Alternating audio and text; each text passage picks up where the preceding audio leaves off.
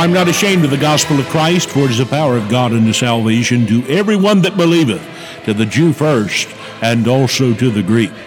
And good morning. We welcome you to Gospel Dynamite, a Christian broadcast dedicated to the winning of the lost and the edification of God's saints. Gospel Dynamite is a ministry of Asbury Baptist Church located at 218 Asbury Church Road, Seagrove, North Carolina. Invited to visit our church on Sunday mornings at 10 a.m. and Wednesday evenings at 7 o'clock. Now, will you join me in studying the Word of God? You're listening to Gospel Dynamite. Thank you for joining us. I ask you to turn your Bibles to Genesis chapter 18, verses 14 through 19. Genesis chapter 18, verse 14. Is there anything too hard for the Lord? At the time appointed, I will return unto thee according to the time of life, and Sarah shall have a son. Then Sarah denied, saying, I laughed not. For she was afraid. She said, Nay, thou didst laugh. And the men rose up from thence and looked towards Sodom, and Abraham went with them to bring them on the way. And the Lord said, Shall I hide from Abraham that thing which I do? Seeing that Abraham so shall surely become a great and mighty nation, and all the nations of the earth shall be blessed in him. For I know him, and he will command his children and his household after him. And they shall keep the way of the Lord to do justice and judgment that the Lord may bring upon Abraham that which he has spoken of him. I speak to you today on what God wants in a father. In the Bible, we're confronted with many poor examples of fathers, such as Ahab in 1 Kings 22. The men of Israel in Psalm 78 and verse 8, Psalm 78 and verse 57, as well as Jeremiah chapter 9 and verse 14. Now, these scriptures, along with many others, give glaring proof that there are bad fathers everywhere around. In our day, a bad father is not hard to find, they're everywhere. However, finding that man who stands out as an example of what a good father ought to be is a hard animal to track down. About uh, 3,500 years ago, God looked down on Abraham and declared him to be a good father. Now, if, per, if a person will take the time to look at the life of Abraham, the reasons for this glowing assessment become abundantly clear. Today, we're going to look at Abraham's life and see God's idea of what makes a great father. By way of introduction, let me say that we live in a day that we need good role models, good male role models, good female role models, and it's getting hard to for boys to find good Christian males who are worth looking up to.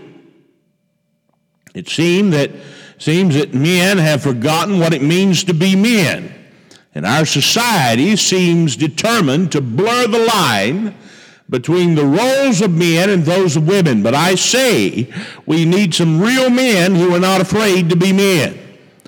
Uh, in fact, do you remember when men were men? Remember when you could tell by looking at a person, just tell whether they were a man or a woman. And today we have more genders, seems like people want there to be more genders and more ingredients that are in Heinz 57 sauce.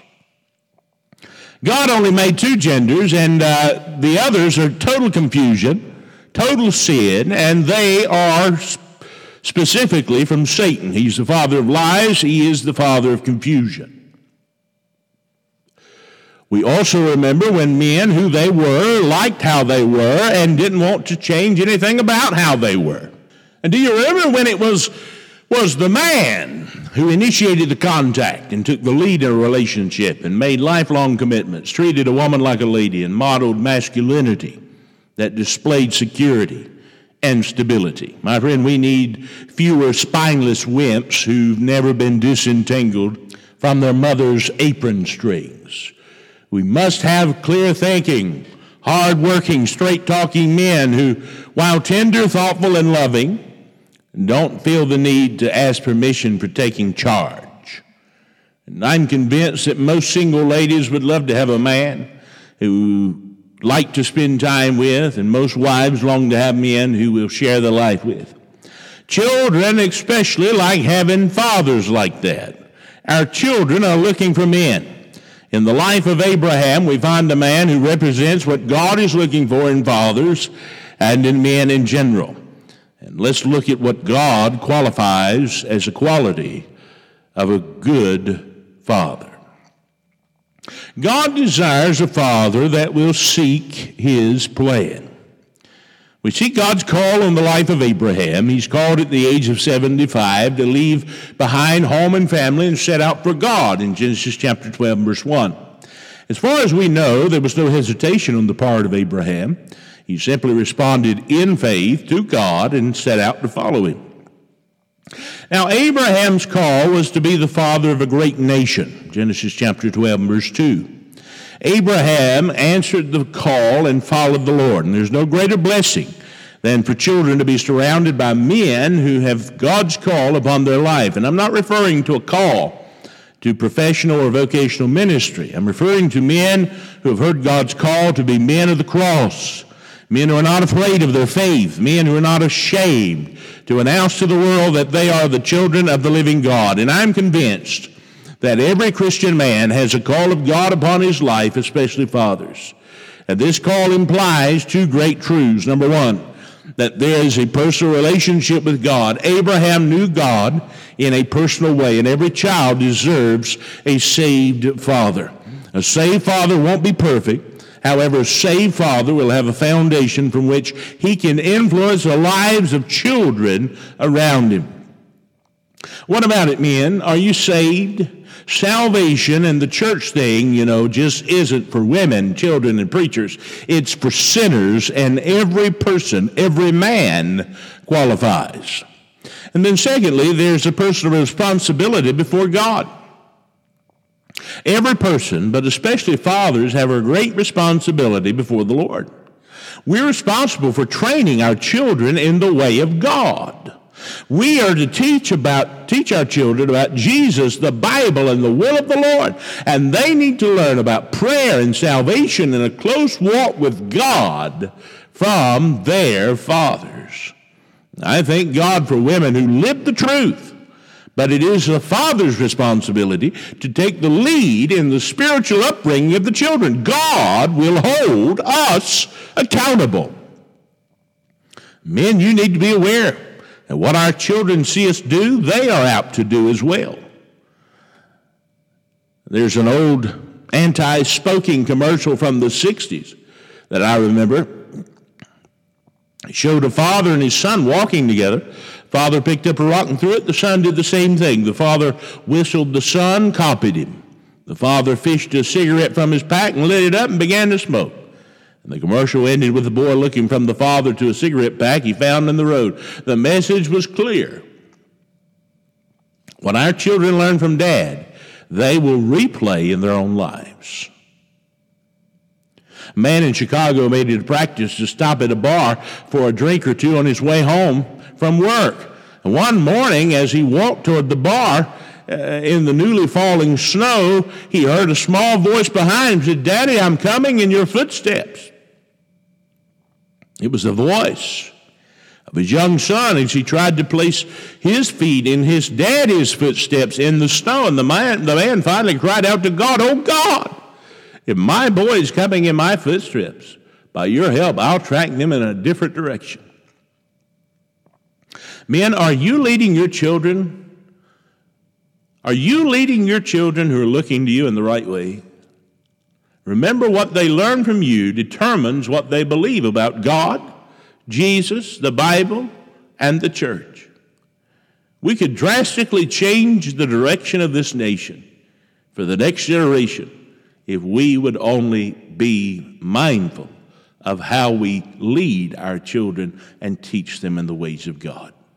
Secondly, a good father enjoys God's blessing.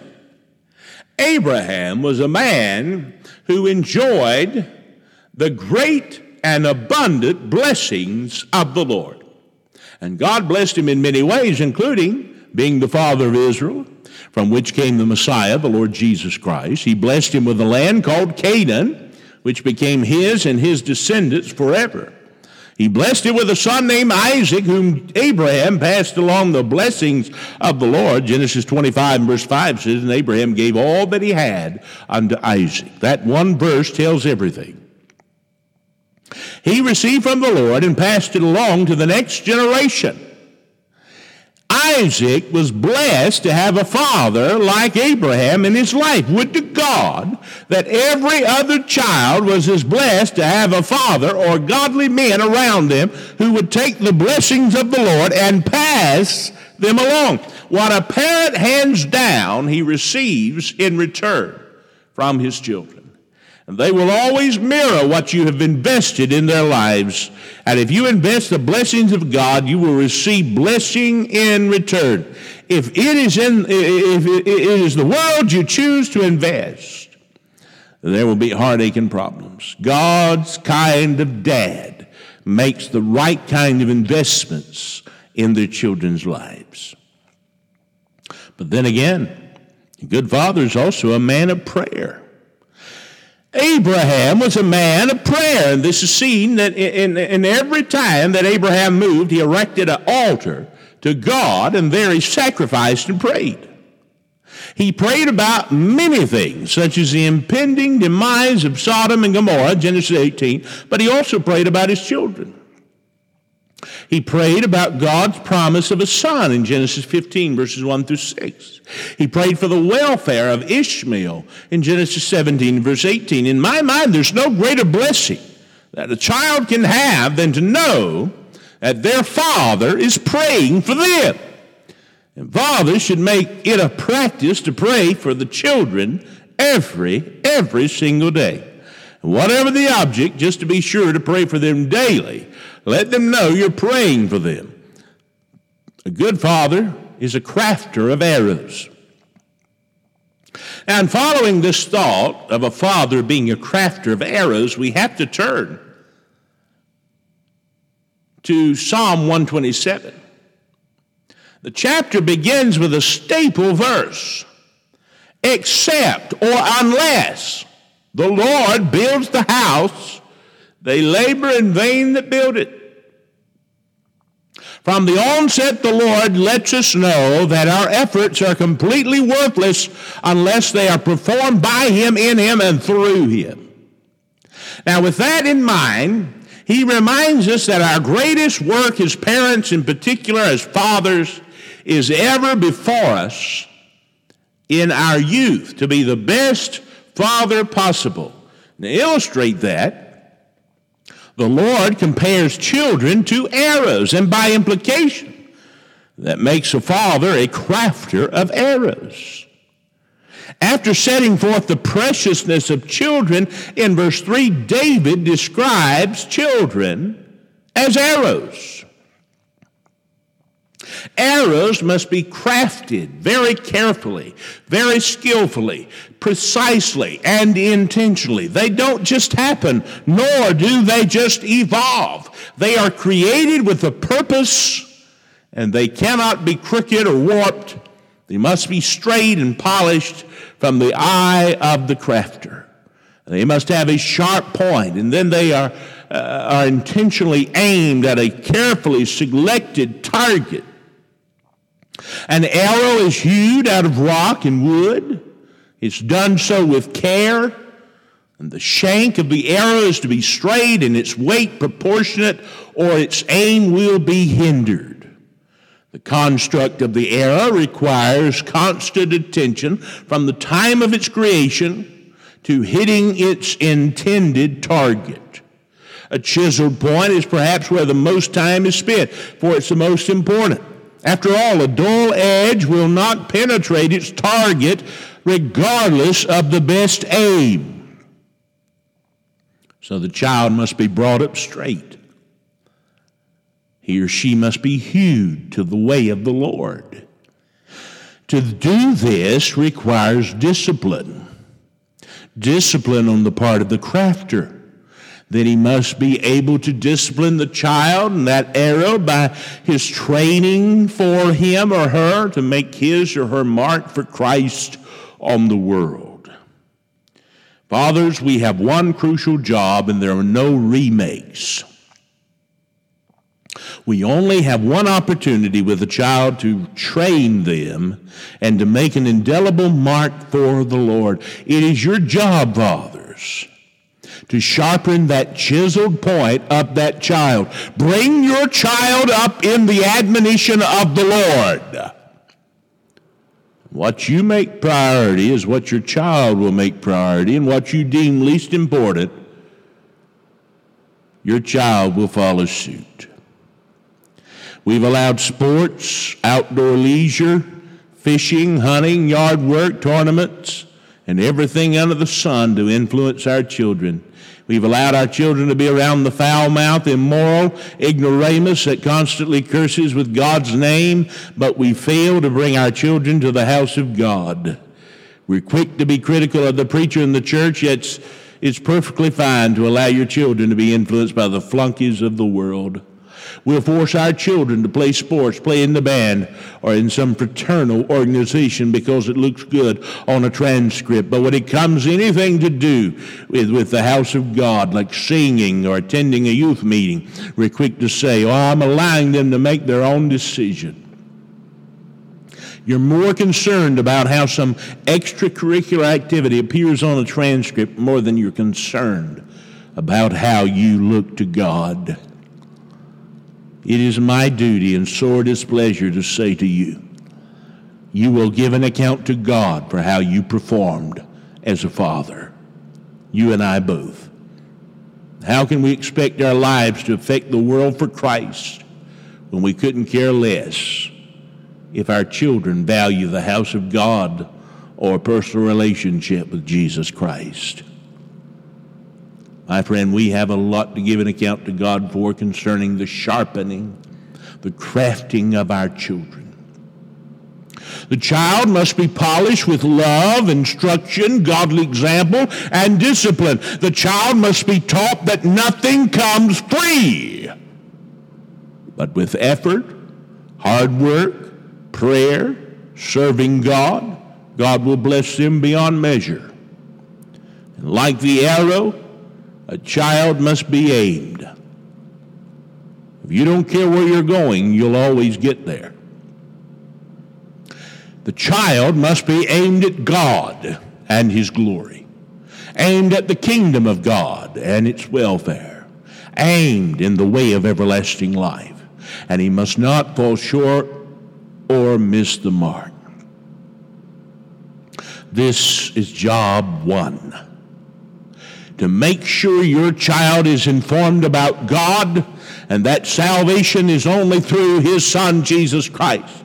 What a tragedy it would be that if we only had one job and that job was to introduce our child to Jesus Christ to make sure they have a relationship with him and that they would never go and burn in, into a devil's hell without God. How tragic would it be for a father and a mother to go to heaven and never, ever, ever, ever see their child because they failed to tell them about Jesus Christ. Yet I contend with you, there will be people in heaven who will go through that very thing. Children require a father. Are you being the father your children need? Are you being the father the Lord desires you to be? Or you say, Preacher, I'm not a perfect dad. To that I'll say you'll never be one. However, God never called you to be a perfect father, but He has called you to be a present father, an engaged father, a father that follows the Lord, a father that loves their children. In closing, is there any wonder that in James 2 and verse 23, that verse calls Abraham the friend of God? Few men have ever reached the spiritual stature of this great man. However, men in our day could be more like him, and we could possess these qualities that he possessed. if we would only allow God to have his way and work his will in our lives. Let's face it, we need godly fathers and men who will mold small lives into great ones for the kingdom of God. We need men who will change society by giving the next generation great examples to imitate. We need men of God, and you can be those men. Are you being what God wants you to be today? It may be too late to undo every wrong you've ever done, but it's never too late to become the man God wants you to be. You can do that. You can become a crafter of errors. You can become a person of faith. You become a person that God can use as a prayer warrior. You can be a leader that the next generation looks up to. Would you do that? Would you do that? If you've never been born again, you can come to Christ. I trust you would do that. If you've never accepted Christ as your Savior, come to Him now. If you've never surrendered your life to Him to allow Him to use you and work through you and in you, you need to do that as well. Paul said, I beseech you, therefore, brethren, by the mercies of God, that you present your bodies a living sacrifice, holy acceptable unto God, which is your reasonable service. Are you willing to do that? Are you willing to do that in a day that everything seems to be falling apart? Listen, we must have strong fathers we must have strong fathers. We must have strong commitments to God, strong commitments to our children and our grandchildren. Our political parties, uh, they're not going to fix our mess. Only a relationship with Jesus Christ and an honoring of God will fix our problems. Would you come to him today?